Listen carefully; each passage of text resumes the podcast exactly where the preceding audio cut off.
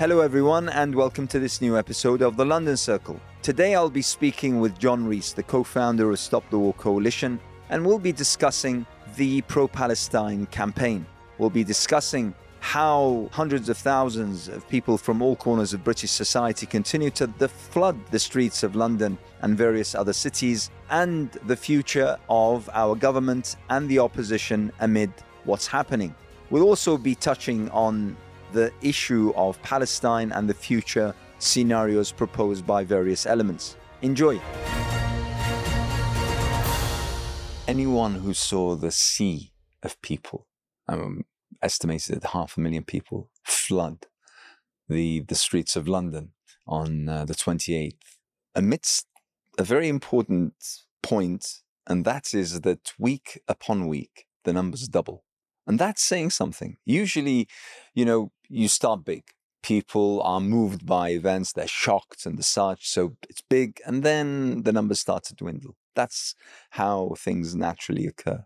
But what has happened over the three Saturdays here in London is that we started with around 100, 120,000, then it was 250,000, then it's half a million. And, you know, who knows? Maybe it'll come to having another million march uh, here in London. What do you think the reasons are? And obviously, I'm I'm guessing that the shocking images and uh, the probably government failure to deal with that and to respond to people's outrage. But how how how does this happen? I think um, you have to reach back to the mobilizations over the Iraq War, and and these are the first time. These mobilizations are the first time since then that we've had this kind of intensity of mobilization and continuously these kind of numbers. Um, and I think that that series of demonstrations in 2003 um, fundamentally altered the perception of politics, international politics, politics in the Middle East, um, by mil- for millions of people uh, in this in this country. Of course, um, Palestine was one of the slogans on that Iraq War uh, demonstration, and I think that turned into a kind of settled opinion.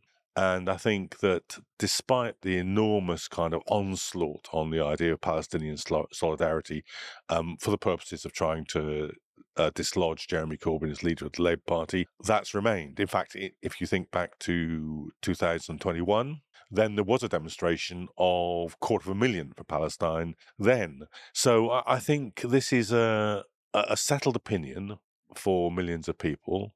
And I think they react um, to each new crisis um, by manifestations, huge manifestations of support. And I think that's exactly what we're seeing. And week on week, week yes. on week. And people are telling others and people are encouraging others. And more and more people are uh, are you know believing in the necessity for this. And you know despite the weather despite despite let's say i mean the thinly veiled threats by the home secretary that people will be arrested for you know any kind of manifestation of support for palestine or for the palestinian people or the such and they will be interpreted in a particular way to absolutely show that they that is a, a support of a terrorist organization and the such. Yet people are defying all that. They're carrying more flags. They're, they're, they're even louder in chanting particular chants and, and they're getting more and more involved. And I, whenever I go back to those, you know, those days of magnificent, you know, protests, um, the 2 million march in February of 2003, despite the fact that it, you know, didn't stop the war happening. But as you put it, I, I still speak to people who come up to me and say that it, it was their political awakening. It was then that they understood and realized and appreciated that despite the um, official stand of governments, that the people are of a very clear and unequivocal moral compass. When I remember those days, and you and I were on the stage, looking onto an endless sea of, uh, of, of people uh, stretching from Hyde Park all the way back to Embankment, if you recall. And the most incredible thing about that were the the diversity, were the fact that people were of all colors, of all backgrounds, of all, you know, all sorts of banners were, were raised, all sorts of flags, all sorts of chants and the such. And that, that is telling. And I, I believe we're seeing that once again. Yeah, I agree. I, I think these are the most diverse Palestine solidarity marches um, that we've, uh, that we've had. And again, I think this is a cumulative thing. You know, in official politics, uh, tradition is carried by stable institutions, myriads of you know civil servants working away to make sure that we all understand the longevity of the monarchy or the importance of Poppy Day or whatever it might might be. There, there's institutionalized memory. But um, in protest movements, there's no institutionalized uh, memory. It's a current which flows sometimes in the open and sometimes underground. Uh, I think we've managed to sustain, uh, you know, far longer than I'm sure either you or I thought at the time. Certain organizations like the Stop the War Coalition and obviously the Palestine Solidarity Campaign and CND, these are long lasting organizations and just as well because they are central now as they were uh, as they were then and they have a continuity, they have a, a memory of how things are done. Uh, they have a political inheritance about what's worked and what hasn't in the past. They have a, a which are experienced from the last time to come and inform a new generation or help a new generation, learn from a new generation as well. Um, and I think all those things are important. And nevertheless, it's a sometimes hidden, sometimes open continuity, but it's real. And that's what you're seeing. And you could see the surprise that the establishment had. I, I believe, You know, for all that we faced over the Iraq war, and there was lots of, you know, absolute nonsense tried by the government then. People may remember a, a, a tank put outside Heathrow Airport for absolutely no purpose whatsoever other than to try and intimidate the marchers. We were told on one march by the Metropolitan Police there was definitely going to be a bomber on the march, and we had to decide are you going to go ahead with this in the in and we thought you guys are gaslighting us and we went ahead and nothing happened. As, those were serious but this home secretary is clearly absolutely bonkers. Um, you know she sprang onto twitter like the most rabid troll to try and troll half a million people it's amazing. uh, and to and to talk of them as if they were to talk of them literally. I mean, there's a lot in the debate in the Middle East about the inappropriateness of using analogies with the Second World War, and by and large, I think they're important points. But she is doing that. She is saying you people are like fascists. Yeah, yeah, yeah. Which which is which is absolutely incredible. I mean, even police chiefs, they're now talking a very reasonable language in response to her. They're saying, listen, you know, we can't go around arresting people for raising flags or for making chants or the or for expressing their views. This is a this is a free country, or as as, as much as we, we we know and appreciate it is a free country. But it's um, it's telling. And probably one of the reasons why we're having the numbers, at least um, from from where I'm standing, is the fact that uh, people feel bereft politically. They feel that there is no representation. They are not. I mean, and and I'm talking here across the board. I mean, even the traditional protesters, those who take direct civil action, trade unions and the such, who would even during Iraq were very closely affiliated and very, you know, organically linked to the Labour Party, you feel that there's there's not that anymore. That once again we're seeing we're seeing another version of the Tony Blair regime, but one that is vacuous, one that is simply seeking power and almost salivating at the prospect that come the next general elections, the Tories have had it, the country's sick and tired of them and their policies and their failures and it's as though they're trying to prove themselves to someone somewhere way ahead of time. It's um, I, I, feel that that is definitely part of why people are turning up and why they're angry. Yes, uh, and I, I think you know we we've got on a political establishment which has exhausted its options in terms of being able to actually alter the lives of the majority of the population in, in, in the country. You know, whatever we thought of Thatcherism, uh, there was some genuine belief and some genuine belief among working people that you could buy your council house, buy shares in British Gas, we've now all lived through the practical results of that. And literally nobody in the country, or very few people in the country, believe that stuff anymore. We went through the Tony Blair version of this, a kind of social democratic version of Thatcherism.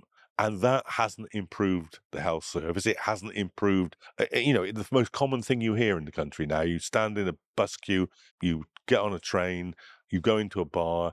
What do people say? They say, Britain is broken. Nothing works. The only thing that works is Amazon on the basis of slave labor. That's the only thing that works. The health service doesn't work. The education service doesn't work. The housing situation is terrible, and on and on about key institutions in um, British political life. And the establishment doesn't have an answer to that. You know, it has pretend answers. The sort of Boris Johnson, you know, clown show, you know, answer. The you know we'll capture the the you know we'll push down the red wall, and the Keir Starmer will just copy the Tories, and and nobody really believes that stuff anymore. You know, you've got a broken political establishment, I think. And another element or characteristic of these massive protests is, and this this at least uh, to me, and I'm pretty sure you join me in this, is that so many young people and we're talking here about students, about young professionals, about children, about, you know, people are engaged. People are, they want to be seen. They want to be heard. And that's something which, uh, which, which I see as, as, as something that, that will create a change, that it has the potential to create a change. People, at least from the discussions that I'm hearing and the discussions I'm involved with, people are tired people don't see that there is a solution proposed by any of the political parties.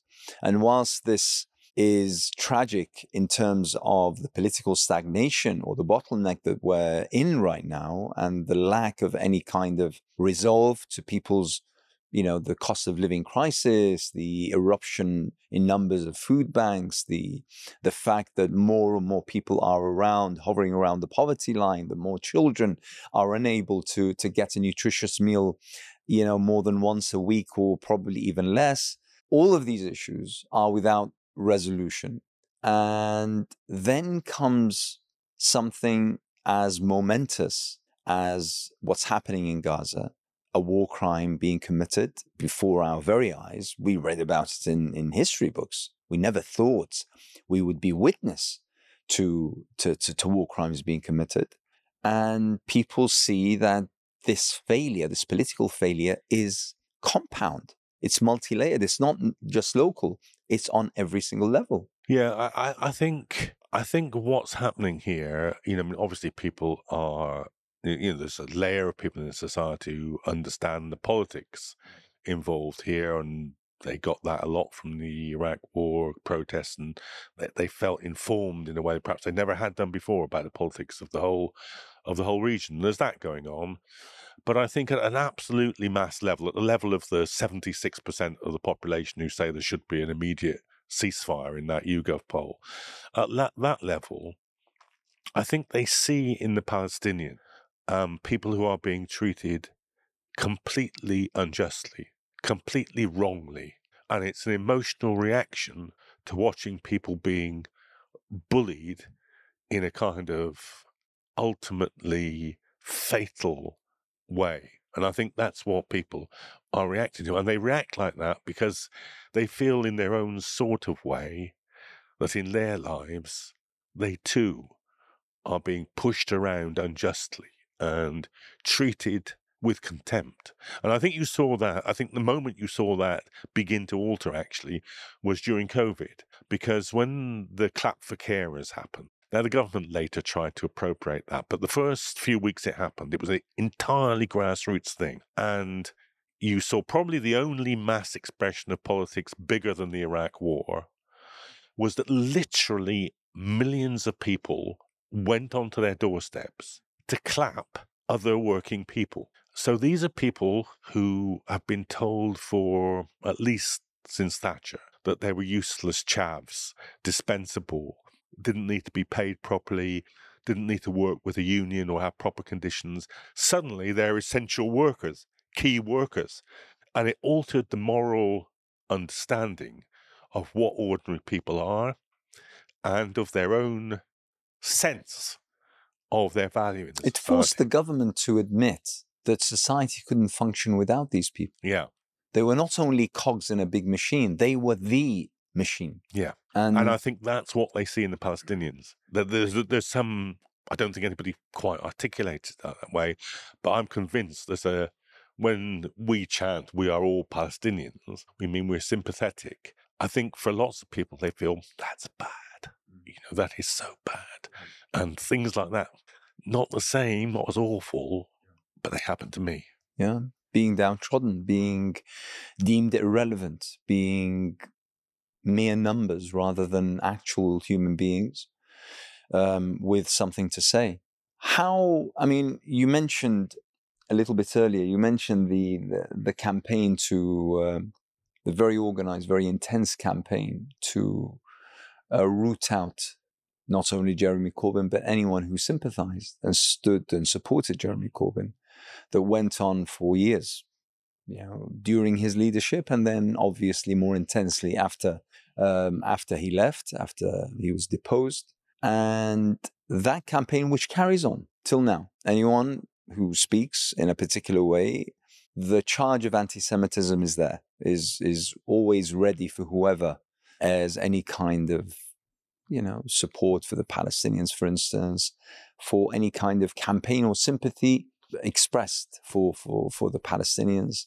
Yet that is being challenged, and that's being challenged by not only the numbers of uh, of people who are showing up in these demonstrations, but also in terms of the resignations submitted to the Labour Party, saying that this is not on, this is unacceptable. The fact that Keir Starmer could appear on several mainstream medias, himself a human rights lawyer, um, a former att- attorney general or pro- public prosecutor, and speak in a language that a first year GCSE law student would recognize as absolutely absurd and egg Israel towards committing war crimes. In addition to all of this, where you know where where we're also seeing an, a, a shift in narrative. People are becoming more uh, more adapt, uh, you know, more in, uh, I don't know, aware of how to respond to the charge. I, I, think I think this is a very important thing because you know when I and, and by the way, if I may may just add before you, and and this and this is with full awareness, and this is why I'm interested in this particular thing. Full awareness that anti-Semitism is a real issue. It's a real issue and it's a scourge that stains our society. But it doesn't come from those who the corners that support the the right of Palestinians. That's that that is the point that I'm trying to make. Yeah, and I, and I think you know it, it's taken us time to be able to get round this this use abuse actually of anti-racism by the political right. You know, when I came into politics, you'd have there were racists. There was Enoch Powell. There was the leaders, John Tyndall, leader of the National Front at the time. They were racist. You were anti-racist. But the political establishment in recent times, in the kind of culture war period, have deliberately utilized things which have historically been the province of the left to attack the left. So it's not, I'm a racist, you're an anti racist, that's the battlefield. It's, I'm an anti racist, practicing racist policies, and you're a racist if you oppose me. That's the, that's the structure of the, uh, of the argument. And not only that, but we're going to stick um, an Asian prime minister and an Asian home secretary up to tell you that you're a racist if you behave in certain kinds of ways. Now, in a way, that's a kind of tribute to battles that we fought in the past, certainly not battles that they fought in the past. In the past, they would have fainted at the thought of having a leader of the Tory party who was uh, anything but white. But now we've got to unpick that. We've got to say, no, actually, you are abusing that term, you are misusing that term, you are damaging both the people who historically and currently are in the forefront of the fight against actually existing racism, and you are damaging the community that suffers racism, in whose name you are accusing us of being racist.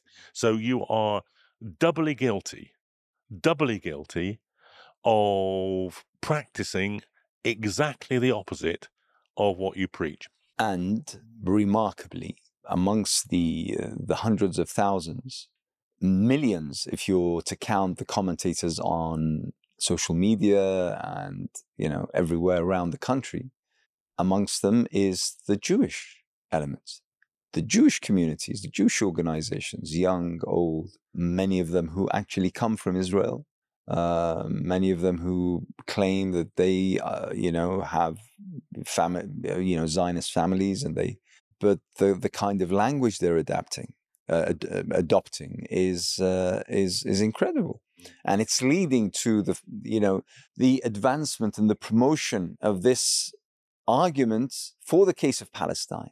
That this is not about Muslims versus Jews. This is not about you know, Jews be, being at uh, the other side, if you wish, of the fence. Actually, Jews are on the right side of history, and that it's the Israeli government and it's the IDF that is behaving in a manner that that is nigh on, if not actual war crime.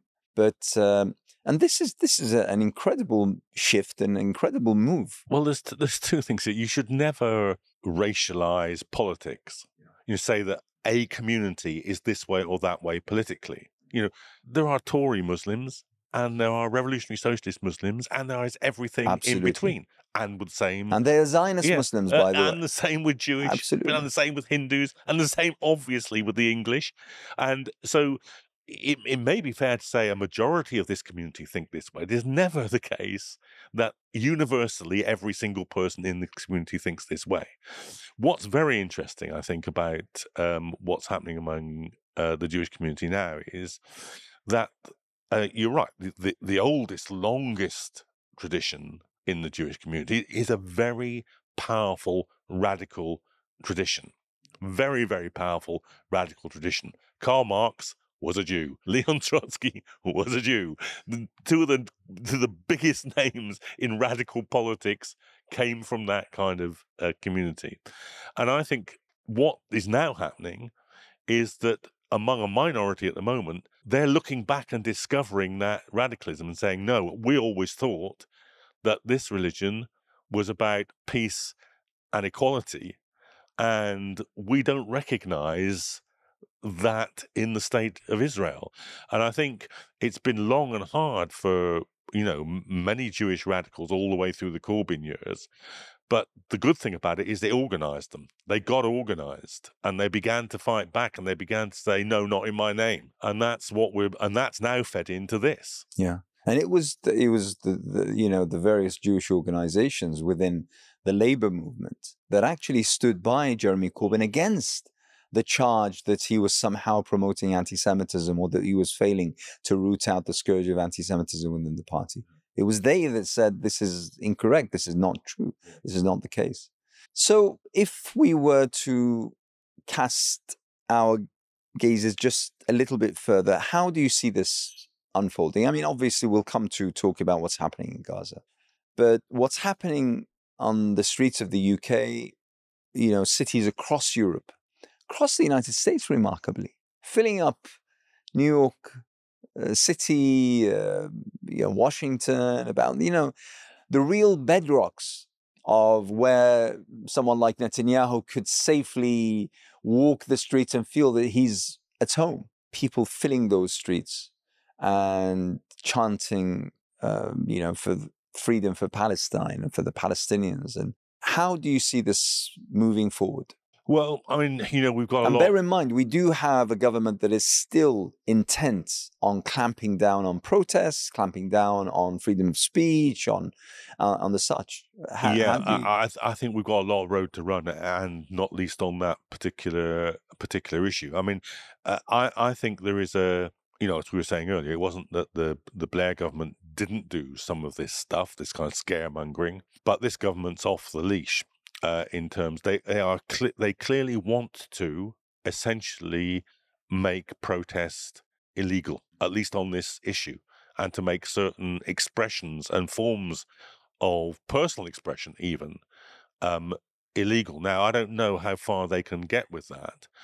Um, and in part, how far they can get with it depends on how we react. Um, and it's always true that war situations are accompanied by attacks on civil liberties at home. We recognize that with the Iraq Iraq war, but this is a fight that we really have to get into and get into with the utmost uh, seriousness.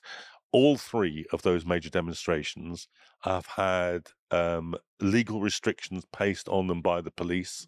That didn't happen over restriction Iraq. of routes. Yeah, exactly. Where going as far as to issue statements saying that whoever walks a different way or walks uh, you know in a different path will be liable to being arrested. And there are arrests going on around these um, for organizing demonstrations. You know it's a colleague in in scotland has been arrested in his own home just for organizing a demonstration. Now this is very very serious stuff and i think we have to we have to sit down with um, the um, politicians and and I think we have to confront the police about this. I think the, the Met Commissioner cannot go on television and say, predict that he's going to make many arrests, that he's going to act his words ruthlessly, um, and that he wants the government to define extremism. Now, we've been here with the Prevent program. Yeah, we have. Uh, that was largely directed at the Muslim community. This is directed at everybody protesting. This is Prevent 2, or the talk of Prevent 2. And they've now charged a former head of Ofsted. I mean, I, I, it, it baffles me what a school inspector is going to do defining one of the hottest topics in contemporary world politics what is extremism um, and and we all know because we've been through prevent this will not even if they could come up with that definition it will not be equally applied you know, when um, the Crown Prince of Saudi Arabia in comes to this country, who is responsible for chopping a journalist up into small parts and putting him in plastic bags, is that not extremism? Will he be challenged at the airport? I don't think he will. So we know protesting his arrival will likely well, be. Yeah, will much more likely be. So I mean, this is this is fundamental. So that's that's certainly one strand. It's obviously going to have an impact inside the Labour Party. I think it's already clear that what Iraq did to Tony Blair's reputation, Palestine is going to do to Keir Starmer's a uh, reputation. Where exactly that will end, there's road to run. Uh, there's a road to run there, um, and what it will mean electorally. Um, difficult to tell. Uh, you know, Blair mm-hmm. had a lot of political capital to lose, mm-hmm. and he lost it. Mm-hmm. Keir Starmer's got virtually none. You know, he's had a 12 point decline in his personal ratings in a week because of this. And coming to the Labour Party slash movement, what what's the position with trade unions? I mean, how do you would you assess trade unions and where they stand right now? Well, I think we sometimes, those of us involved, sometimes look back and on the Iraq war and the and the involvement of the trade unions, and we kind of telescope the development. The truth of the matter was they were only partially present at the beginning, and it was only the course of that where it became widely, not universally, but widely adopted an anti-war position inside inside the trade union movement.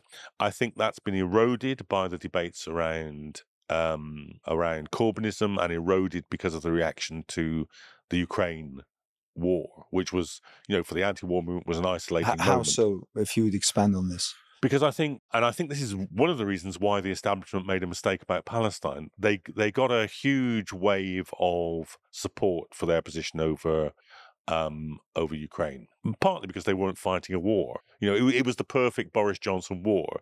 The Ukrainians were doing the fighting and dying, and he, and was, he doing was doing the, the, the propaganda. Waving. Yeah, yeah. So it was, it was ideal Boris war, really. Um, so they got a sort of propaganda boost from that, and I think they thought what was going to happen was that this would be the same. They'd illuminate the buildings with the Israeli flag, everybody would cheer, the anti war movement would be isolated, part two. And it just turned out so completely, such a complete misjudgment uh, on that uh, on that ground, and that's why you could hear after that first demonstration, all the right wing commentators and the Home Secretary on social media, and they can't get their heads around it now. They just cannot believe that this is a majority opinion that there are hundreds of thousands of people willing to go on the streets uh, about this. So I think it's going to be a shock to the political system on the scale that the Iraq war was, and the consequences of it will unfold over a decade. And trade unions, do you think? I, I, think that I think we'll win that battle, but I don't think we're there now. I think because of the Ukraine thing and because of the defeat of Corbynism, there's a lot of churn and and uncertainty among the unions. I think there's a right wing in the unions being led by Gary Smith, the General Secretary of the GMB, which has got a pro defense industry and essentially pro war positions through the last TUC. I think it'll take time to undo that. But we're in quite a strong position to begin with because um, the peace, the the civil servants union, PCS, um, the fire brigades union, the RMT, some of the most powerful voices in the trade union movement are already there and on the demonstration. Yeah, I mean it's uplifting when you hear across um, across the European continent when you hear uh, the shipyard workers, for instance, in Belgium, refusing to uh, to load ships that are you know, carrying probably weapons and technology and such, taking it to Israel and, and the like, and you and you get a sense um, that you know the, the the trade union movement is is going to be essential to the defeat of the this this political savagery that we're seeing right now. I mean, um, the the mere fact that the governing party in the United Kingdom would actually move to sack one of its members for calling for an end to violence, calling for a ceasefire, just tells you that we're in very, very awkward, very, very strange uh, political waters. Yeah. I mean, I think before this, uh, the Tories were absolutely finished. And and and all and, and now what's happening is that the COVID inquiry is reminding everybody in the same news bulletins that we're watching the news from Palestine. I have to say, it's fascinating well, TV. Well, and, it's absolutely fascinating. Well, I mean, it, it, it, you know, you all, uh, well, some of us anyway, always thought that this was a bunch of self-entitled, privileged pu- public school boys who didn't know how to run a whelk stall. And guess what? There's the transcript proving it was worse than you could possibly have imagined. More chaotic, more internally At the expense of hundreds of thousands of lives. Well, I, I, you know, at the time, and untold damage to future generations. Yeah, I mean, watching that, you know, I mean, that was a homicidal government. You know, that is just, just that is just not an exaggeration to say that when you walk along that COVID wall on the South Bank, it's sickening. It really, really is. And so I think they were finished. I think that finished them. Uh, Partygate finished them. This, I mean, any sort of, I mean, it, it, was always a weak and pathetic attempt to crawl out of the hole that Boris Johnson left them in the Sunak government. But this is going to ensure that that just never happens. So before we move on to what's happening in Palestine, uh, the question that you know people ask me more than any other is that if we have a general election, you know, next month, next year, early next year, late next year, who do who do we vote for? Who do we go to? I mean that that that thing that I mentioned earlier, the fact that there are now millions of people up and down the country of all backgrounds who feel politically bereft, who feel politically, um, you know, orphans. They don't have a party whom they could turn to and feel that it you know it, they are represented thereby what what what would the answer be well i think there's there's kind of two answers to that question and i'm sure that millions of people in the electorate feel exactly like this one answer is i would vote for a donkey if it got rid of the tory government um, uh, you know, my dad came from South Wales. This is what he always used to say to me. He said, um, if, if, the Labour Party put up a donkey in an election with a Labour rosette on it, it would get elected. And I think the not because they at all like Keir Starmer, but because they and rightly absolutely detest the Tory government, that's going to happen in a large number of constituencies. I think, as importantly, even though it will only be in a minority of constituencies, is there is going to be left of Labour candidates. Some of them won't be credible but some of them will be. Jeremy is obviously, in my view, going to stand. Jeremy Corbyn. Yeah, is going to stand. And I think that will be an absolutely signal battle. I mean, let's face it, as it stands, if we don't get Jeremy Corbyn back in the House of Commons, there is no anti war voice in the House of Commons. Um, but I don't think he'll be alone. And Keir Starmer, to be fair to him, is working hard to create a new left party. He is removing the whip. The, the base of, of an, any electoral operation, as we all know, is the local councillors. they are leaving in droves. So it wouldn't surprise me if by the time we get to a, a general election, there are more credible, genuine left of Labour candidates than looks likely at the moment. And even if a minority of those get elected, that will be a signal that Keir Starmer's on the very slipperiest of slopes. Okay, so let's uh, let's talk about what's happening, what's ha- what has been happening now for 25 days, 30 days in Palestine, and uh, obviously we have been witness to the most horrific of scenes, and the world has has seen a crime of immense proportions being committed. The fascinating and quite uh, quite tragic element of this is that it happened with the backing of our government, of the United States government, and of many governments across Europe and across the world who basically told Israel to do what it wanted to do, and um, and and that sort of adds to the to to the tragedy. I mean, for to see a crime unfold is one thing, but then to see that those who claim democracy and human rights and freedoms and liberties and humanity side by the murderer or by the criminal is a totally different different thing.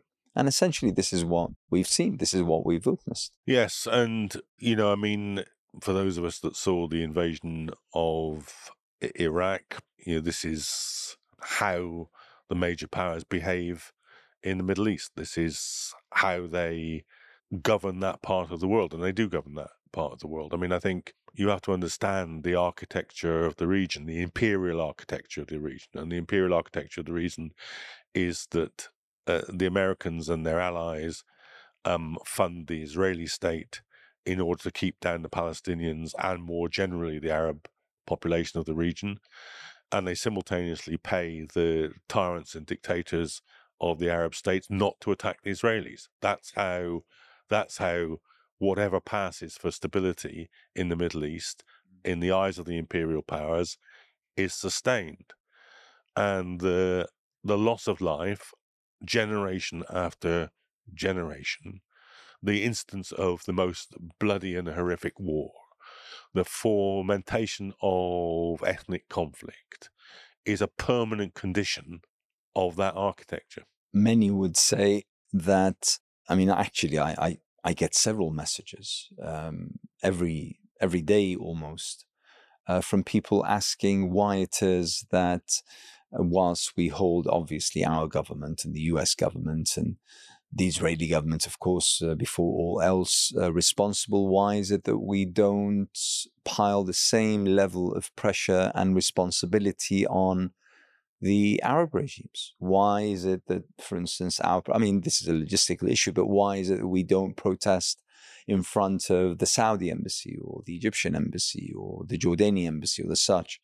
And whilst the Palestinians are being killed, we have, you know, the, the deal of the century. We have normalization with Israel, which uh, isn't by any stretch of the imagination to create peace uh, it's to to further subjugate and to, you know to to further dehumanize and deprive the Palestinians. But it's it's interesting what you say, and that is the kind of schism between the the the, the governments and the people, because uh, the outburst that I noted more than any other was the one in Morocco. Morocco is one of the signatories to the Abrahamic Accords, and you know it, it's normalized with Israel. But when it seems that the regime felt that there was going to be an eruption, it sort of said, okay, fine, let's allow people a day. And three million people turned up and they absolutely filled, they paralyzed Rabat. And that is essentially how people feel. You know, you have the Jordanians, for instance, en masse, hundreds, actually running, sprinting towards the borders, you know, saying, let us in, let us help defend our Palestinian brothers. This surely cannot be, it's not sustainable. No, exactly. And I think uh, this is this was one of the great fears that the Americans had, and one of the reasons why they, not to the extent of it actually being effective, but were counseling restraint on the Israelis because they know that this is an absolute dynamite question right across the region. Uh, you know, it's uh, uh, you know I, I, agree about the Morocco demonstration, but uh, in many ways, because I was in Tahrir Square during the um, Egyptian Revolution, what caught my eye was the fact that protesters got back into Tahrir Square for the first time since the revolution, and the Sisi government that is the last the very last thing on earth that it wants to wants to see. It doesn't want to see as happened, I think, a week before that. Um, a policeman in one of the resorts taking out his gun and shooting uh, two Israeli tourists. Now, there was a there was an Egyptian president shot by his own army for making peace with the Israelis. And nobody, believe me, nobody in the El Sisi regime looks on those two things and doesn't think, ooh, this is dangerous for for us. Um, and and of course, uh, whether or not it's it's what will actually happen, but we know that one one plan for what might happen is forcing Gazans into the Sinai, where there are there is already an insurrection. There are already, they reckon, a thousand ISIS fighters.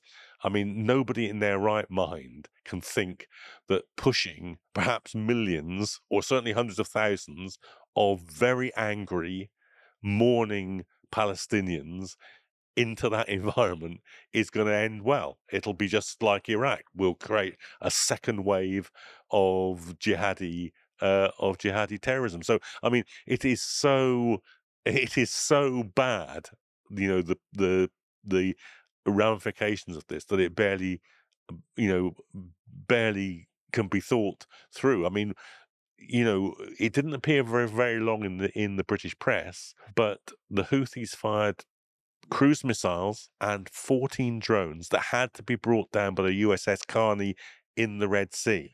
Now, that's a different order of any attack that's ever been mounted on uh, on Israel.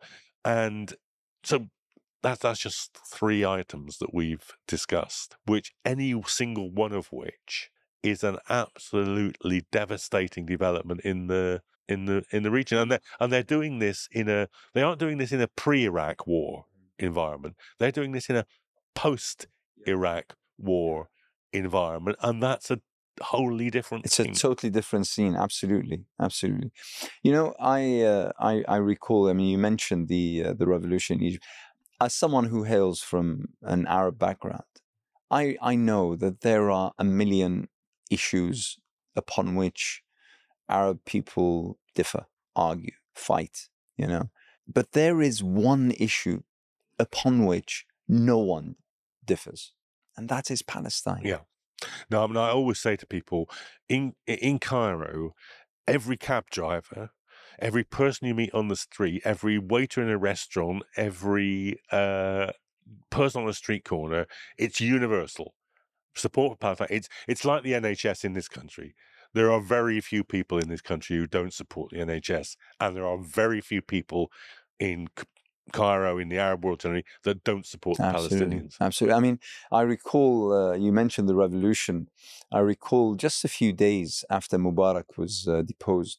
Um, I remember the, you know, without call, without any kind of organization, a throng of of protesters they gather in front of the Israeli embassy, which happens to be in a high-rise building, and someone literally scales the building to bring down the Israeli flag. Now, this was not essentially part of the revolution. The revolution was in order to reform the state of power and the state of the, the, the, the nation. But somehow there were thousands of, of Egyptians who thought, you know what? Yeah. This also needs to be addressed.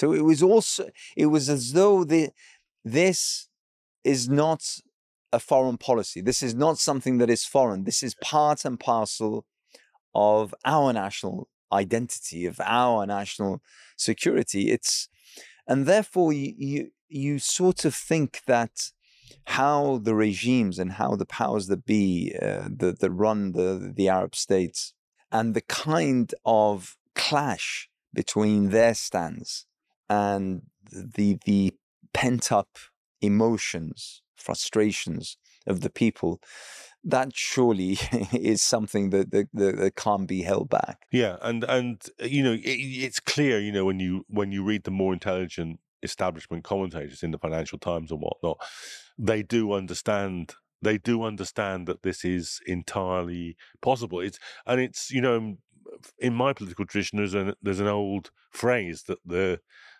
the road to Jerusalem runs through Cairo, and that that's literally what we're watching. And it's not you know at times that's an abstraction, but it's not an abstraction now. It's not an abstraction because if they get away with that plan, if it ever gets implemented, it will be literally the difference between completing a second Nakba and not, whether or not the Egyptian state is under sufficient pressure to stop that happening. It will be literally the case that whether or not this can continue depends on what the reaction in Lebanon is, and wider afield than that. You you mentioned uh, the the scenarios being put forward uh, by the US, obviously, but also taken on board by um, actors uh, in the MENA region about the transfer of the people of Gaza, about um, several hundreds of thousands, if not nine million, being uh, driven into the Sinai desert. Um, some, and by the way, I read somewhere that in exchange for all of Egypt's debts to be relieved, which is runs into several hundreds of billions, um, Jordan taken on board several hundreds of thousands, and fascinatingly, uh, Anbar province in Iraq, in western Iraq, also housing several hundreds of thousands, if not also probably nigh on a million Gazans. You know, do you see that there is any any kind of uh, r- truth to all of this? Do you think any of this will transpire, will happen? What do you think the impact will be? Not only because, as you put it, I mean, the Sinai Desert alone is a scenario for for, for, for catastrophe. So um, so, I mean, how, how, what's your response when you read these I think scenarios? these are at the outer perimeter of even what the Israelis think is uh, is possible. Not least because, as we saw with the Cairo peace conference, um, the Egyptian state completely understands how destabilizing that would be, and is therefore fundamentally unwilling, uh, even with the level of bribe being offered to it to go uh, down there. I mean, it's not a lot of good having your debt paid off if suddenly you have a second eruption of the Egyptian revolution. So um, I, I think they're very mindful that this is an you know extraordinarily uh, dangerous uh, and disruptive thing to contemplate.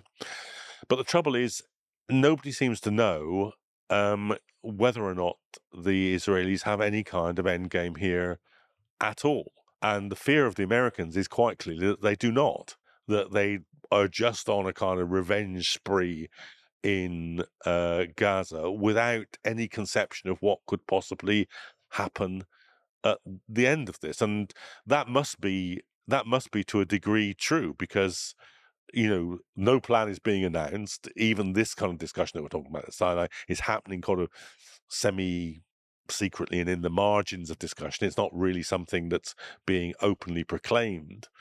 Um, and nothing is being openly proclaimed. I mean, there are talks about partitioning North and South Gaza. How does that help? I mean, I, I really don't see that that solves the uh, solves the problem. Um, they must surely understand that if you massacre this number of people in a population that has the age demographic that Gaza has, there are going to be people who hate you and will continue to hate you forever. Not just for this generation, forever, but for the next generation. So, you know, with certainty for 80 to 100 years. So I, I don't, I don't, I literally cannot imagine where they think this is going.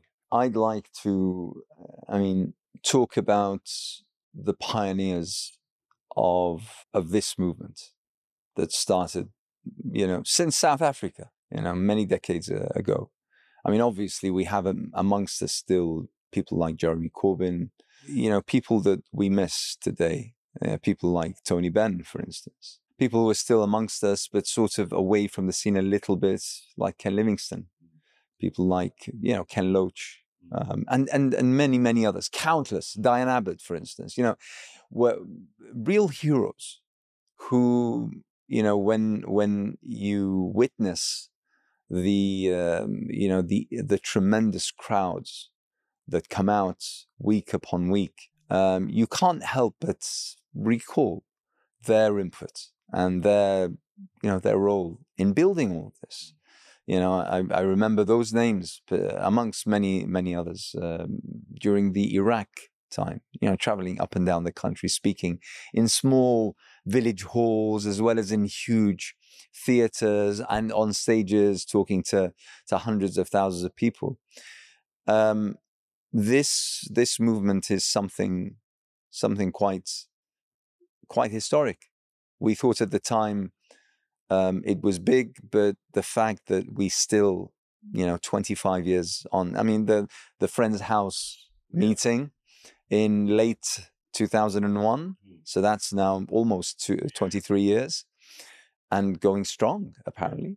And the coalition, the, the the you know the kind of organizations from the Muslim Association of Britain to Stop the War to CND to PSC to you know you have that array that represents all of all of Britain. Yeah, and you know that I mean, there always has been um, a strong anti-colonial, anti-imperialist tradition um, in the British Labour in the British Labour movement in different strands and different formations. You know, uh, a, a, a, revolutionary left version of that, a, a communist tradition version of that, a, Labour left version of that, a pacifist version version of that. Um, I, I, think the the the knack was to bring those strands together. Uh, and to and whatever differences of analysis or history uh, or wider politics there were to to get an effective form of organized cooperation. That's what that's what did it. That there was a there was a sufficient degree of unity at the core of it to detonate a wider unity in the in the in the society. I think, um, and those people you mentioned, you know, Tony Benn in particular, were were very very important in in doing in doing that. It makes one proud to be to be part of it. Yeah, no? absolutely, absolutely. Thank you very much, John.